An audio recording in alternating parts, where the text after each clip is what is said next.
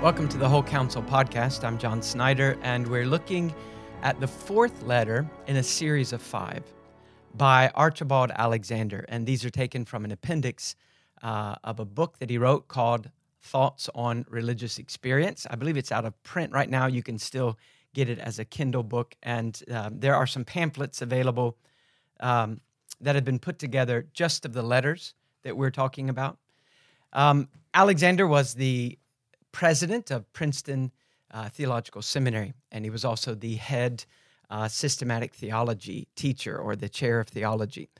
And he pastored during the uh, latter half of the Second Great Awakening. And so, in, in a sense, Alexander holds a unique place in American theology. He's very reformed and he's very precise with his theology, but he's also very experiential. And so he writes a book on Christian or religious experience. And we've been looking at the letters written to those who are in the autumn of the Christian life, the elderly believer. And you may not be an elderly believer, and you may not consider yourself an elderly believer, but it's good advice for all of us uh, in light of the fact that whatever is uncertain about the future, um, Alexander says death is not one of those uncertain things unless Christ comes before we die. So, in this fourth letter, Alexander is going to deal with the issue of death and how it is viewed outside of Christ, quite terrifying, and how it's viewed uh, by the believer in Christ, and very different. And he's going to spend most of his time on the outside of Christ view. He gives a, a list of reasons that death is bad. And the first he says is that while death is bad in itself, it is even more frightening when we think of what often precedes it physically. So, if we live long enough, uh, our body begins to deteriorate, our minds perhaps uh, begin to fail us. And for many people, death is preceded by a long season of illness, and that may be very painful or, or very sad season. And so, uh, death is not just itself a frightening thing for humans, what leads up to the death can be frightening. And Alexander says it's as if the soul doesn't want to be separated from the body, from this tent. And it takes a violence to separate the two of them. Second, he says, while death is bad in itself, and it's bad in the sense of what might precede it, it is even worse because it separates us from those that we love and from the scenes and things that uh, God has given us throughout our lives, things that are precious to us. And, and we have to say goodbye to them as we say goodbye to this world. So he mentions relationships, relationships that God has given us that have filled our lives with uh, many happy memories. And as we face death, we realize that we will have to say goodbye to these people a husband saying goodbye to a wife, a parent to a child, a grandparent to grandchildren. But it's not just the relationships, it, it's, it's the things and the places and the memories. So we are leaving this scene, this earthly scene. And there are many places, perhaps, that uh, the memories of those places fill us with uh, joy.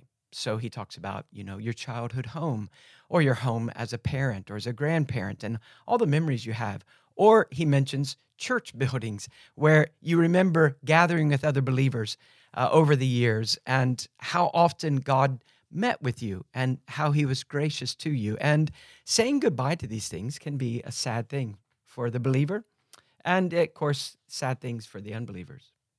He goes on to say that death is bad in itself, but it's worse still because of the pain that we will feel for those that we're leaving behind. So it's not just that as we face death, we're leaving things behind that are precious. But we look at the face of those that love us, and perhaps they've come to say uh, goodbye to us. They're visiting us in a hospital. Everyone knows that things are, are reaching an end. Uh, perhaps they've you know come from a distance uh, at holidays, and we feel you know, there won't be another holiday with these people. And we can see it in their face, even though they try to put a, a brave front on, you know, a pleasant mask we see it in their face that they hurt at the thought of saying goodbye.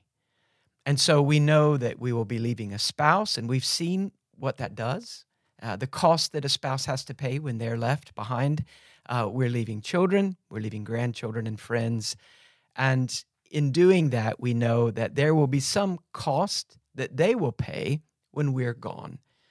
And it's just natural. It happens in the unbeliever's life, it happens in the Christian's life. And that makes death a, pretty hard thing to face for us. But then he ends these statements of why death is bad with the pinnacle. And he says, Death is bad in itself, but it is most bitter. When we are facing death and we look at loved ones who do not know the Lord, or when a loved one is facing death and we're looking at them and we're about to say goodbye to them, and we realize that they have never shown any evidence that they love Christ, that they follow Christ, that they are Christ's. And not being in Christ, what death will usher them into is, you know, unthinkably sad. And so he points out that for the believer, this is particularly a, a, a sad and costly element in death. We are saying goodbye if we're dying to people that we've witnessed to or prayed for, and they have they have not embraced Christ, or we're saying goodbye to someone that we have witnessed to and prayed for, and they have not embraced Christ. Of course, Alexander stops and deals with the fact that this can be a very personally bitter cost if, as a Christian, our conscience accuses us of not doing what we could have. We know that we can't save people and we don't damn people. We're not big enough to uh, rescue someone by our good example and we're not big enough to damn them by a poor example. But still, living in such a way so as to point people to Christ, speaking in such a way so as to explain the gospel, praying and bringing the names of loved ones uh, to, the, to the throne of heaven frequently. We can do those things as believers. And if our conscience points out that we have not done that or not done that as we should, then this parting with people who are not believers is particularly bitter. He says this when remorse for unfaithfulness mingles its bitter streams with the sorrow occasioned by bereavement, the cup must be bitter beyond conception. So, when we're having to say goodbye to a loved one, or we're, uh, whether we're the one that's leaving this world or they are, when we're saying goodbye to these pleasant memories, when we know that other people were hurt because of our leaving, when you throw on top of all of that the bitter sorrow of not knowing whether that loved one that you're leaving or they're leaving you knows the Lord, uh, that is, he says, mixed in with the other sorrows, that is unspeakably bitter. And I think we should stop and say that this sorrow is is something that can go so deeply, that can wound the heart of a believer in particular so deeply that, humanly speaking, it's an incurable wound, but it's not incurable with God. Uh, Alexander warns against uh, a couple of wrong responses to this. One wrong response, and this is one I think that we probably have to be most on guard against, and it is by far the more difficult to deal with. And that is the response of looking at a lost one that's dying or leaving behind lost ones, and you despair and guilt and an angry conscience overwhelm you, and you want to know how do you comfort yourself.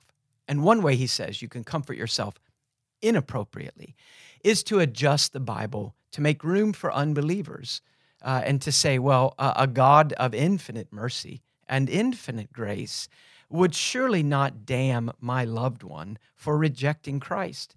And he mentions a pastor in his own day, he doesn't give his name, a man who preached faithfully the biblical doctrines all of his life.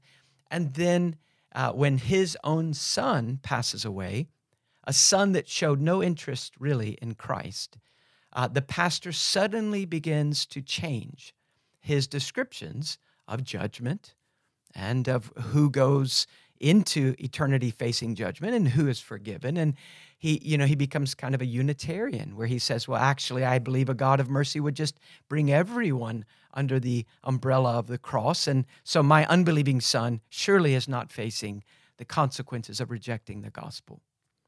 And Alexander warns that we must not do this. So, how do we handle it? Well, the author doesn't give us a lot of advice in this letter. So, let me stop and say just a few things. Um, I think we could say it this way when there are spiritual wounds in the soul, it's one thing to be wounded and to go to God and time and the grace of God heal those wounds. It's another thing to feel the spiritual wound, you know, the angry conscience, the the awareness that you failed. And the wound is polluted by shame and guilt. And there are things in the Christian life that the shame and the guilt that you bear are are so deep and costly that you don't even want to bring them to God. Just kneeling uh, in, in, in your prayer room and saying the words to God that would honestly display what you've done or what you've failed to do in a situation, you feel them so deeply that you don't even want to say them. It, it's as if you can't even bring yourself to be honest, but you must. If you don't, then that kind of a wound never really heals spiritually because it's the, the pollution, the infection that's there, not being cleaned, it, it doesn't heal. And I find that there are people who live the rest of their lives as, a, as Christians in real despondency. Uh, it's as if they are paralyzed or crippled and they limp along at this poor dying rate. And sometimes it's because that, that something they have failed to do, and in this case, perhaps they have failed to point a loved one to Christ. And they've said goodbye to that loved one now, and there's, there's no more opportunity to be an influence for good in that life. And the sense of shame and guilt and sorrow has overwhelmed them.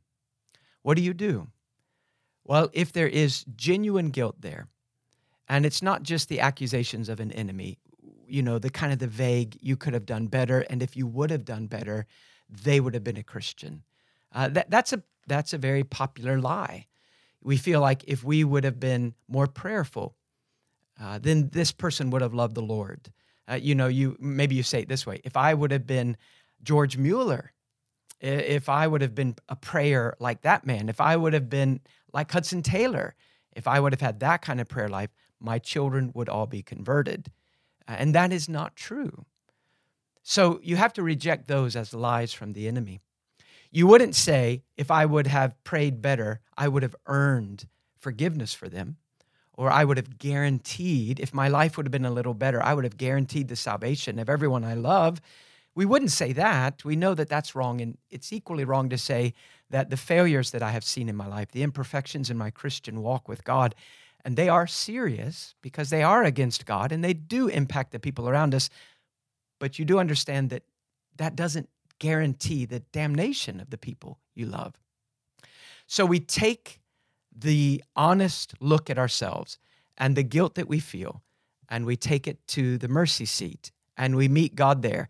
And as serious a thing as it is to have failed in pointing loved ones to Christ, as big a deal as that is, it is not to be compared with how big a deal the infinite worth of Christ's death has and his obedience.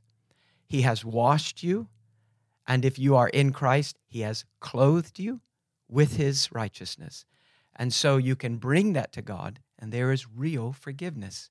That doesn't remove all the pain, but it cleans out the wound. And I feel, uh, you know, from my own experience and watching others as a pastor, that that is really the first step to being healed and resting yourself in God. So if you are uh, tempted to blame yourself and that bitterness has not been dealt with, you must go to the cross or there won't be any healing. Well, that's one wrong way of responding. You you're, you're overly brokenhearted and you either adjust the Bible or you blame yourself and, and you remain paralyzed. But another wrong response, he says, to seeing um, people pass away and we're not sure where they are spiritually. Another wrong response is that we would be harsh in our judgments. So we wish to see more clear evidence that they walk with the Lord. That's true. We, we wish to see more uh, clear evidence that they belong to Christ, that they love Christ. That's true. But Alexander says, be careful that you don't harshly judge them. You can be rash in your judgment and say, well, since I didn't see enough evidence, well, they must be an unbeliever. And when they lie in the casket, you, you pronounce them damned. And so he said, we have to be careful against that. It is a mercy of God that we do not know everything about each person's soul that we love. It is a mercy that we do not know exactly what happened in the last days, weeks, hours, or minutes. There is, of course, the possibility that God was dealing with them in such an extraordinary kindness that they were saved, you know, even on their deathbed. So we have to be careful not to say that um, a person is definitely damned. He gives us this statement, and I think this is a good guide. We may indulge hope for our deceased friends as far as we can, consistently with the truth of God. In other words, if a person dies denying God and saying that their righteousness is just enough, it, it's all they need, and and you know, and they they are taken in that moment, well, then I think we don't have reason to hope, consistent with Scripture, that that their that their soul is right with God. Why would you? But if there are areas of their life that we are ignorant of, and maybe there are uh, evidences there where we didn't see, we weren't around them toward the end, etc. Then we are allowed to hope as far as it's consistent with the word of truth, that perhaps God was merciful. And so we don't pronounce them with Christ and we don't pronounce them uh, judged forever. He goes on to say one more thing. It's not just that we are free to hope for the spiritual state of a deceased friend as far as it's consistent with the word of God, the truth of God, but he says also, but let not one seeking healing for his wounded spirit do so by denying the faith. So we cannot adjust scripture to make room for people that we love, but who have rejected Christ. What about deathbed repentance? Well, again, he says there are some different views on this, and there are two extremes which we want to avoid. To treat every deathbed repentance as a as an impossibility, that it can't be true repentance and faith. And he says that's wrong. Uh, many though, though we cannot see the evidence and fruit that flow out of that from a lifetime that follows, that does not mean that God cannot be merciful and a person cannot be born again, even in the last hours of life.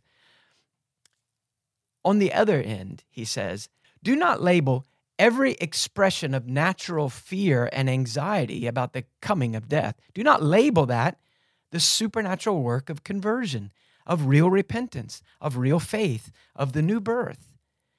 Because as people approach death, they, they may uh, talk very spiritually about what's to come and oh you know it, it will all be right. I, I know that i'm god's going to make it all right. And there's these vague statements but that doesn't necessarily equal living faith and repentance. So guard against both of those errors. Alexander gives uh, in a paragraph toward the end of this letter some advice to those who are elderly and who have never embraced Christ. So he says this If there are among my readers any that are elderly who are still impenitent or unrepentant, I would earnestly and affectionately exhort you not to despair of God's mercy. There still may be hope in your case. My dear fellow sinner, there is nothing in God's word which would exclude you from salvation unless you voluntarily and obstinately exclude yourself by a rejection of the overture of reconciliation, uh, uh, of the offer of reconciliation. Christ says to you, as much as he does to any other, You will not come unto me that you may have life. Well, at the very end of the letter, he switches to what does death look like from within Christ, and he doesn't give much uh, material here. But basically, what he says is this death is still frightening, but if we can hold up the torch of Scripture and with the truths of Christ, we walk toward the grave, this torch burning brightly will dispel the gloom that gathers around the grave for a Christian, because death will usher you into an infinitely better life that can know no um, no ending. It, it, it cannot experience any mixture with sorrow or imperfection. And if that is in fact true, while there are still some frightening things about being separated from this body, uh, there are still some sad things about saying goodbye to loved ones and sweet memories and that we have and the places that we've been. And there are, of course, even the sorrows of saying goodbye to loved ones who still remain unrepentant. Yet death will usher you into the presence of Christ. And in light of that, we do not have to despair. Well, next week we'll look at the final letter where he talks about how we might prepare ourselves for death so that when it comes, we are not overwhelmed by uh, the temptations that often come during that time.